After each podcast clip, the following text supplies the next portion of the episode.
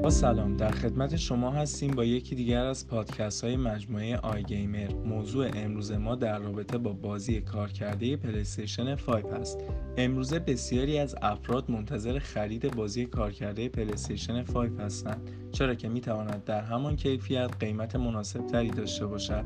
خرید و فروش یا تعویض بازی های کارکرده کنسول های مختلف یک فعالیت رایج در بین گیمر هاست.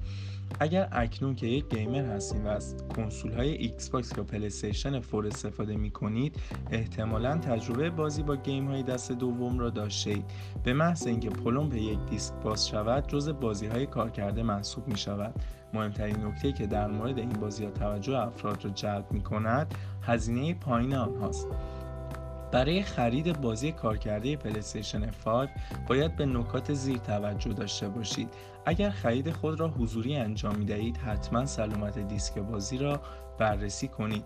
حتما اطمینان حاصل کنید کودهای بازی مصرف نشده باشند. این کودها می توانند در طول بازی برای شما کارآمد باشند.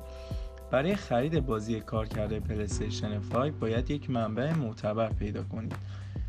و اما در آخر بازی نو بهتر است یا کار کرده؟ به طور کلی انتخاب بین بازی کار کرده پلیستیشن 5 و بازی نو کاملا به شما بستگی دارد. هر کدام از آنها مزیت ها و معایب خاص خود را دارند.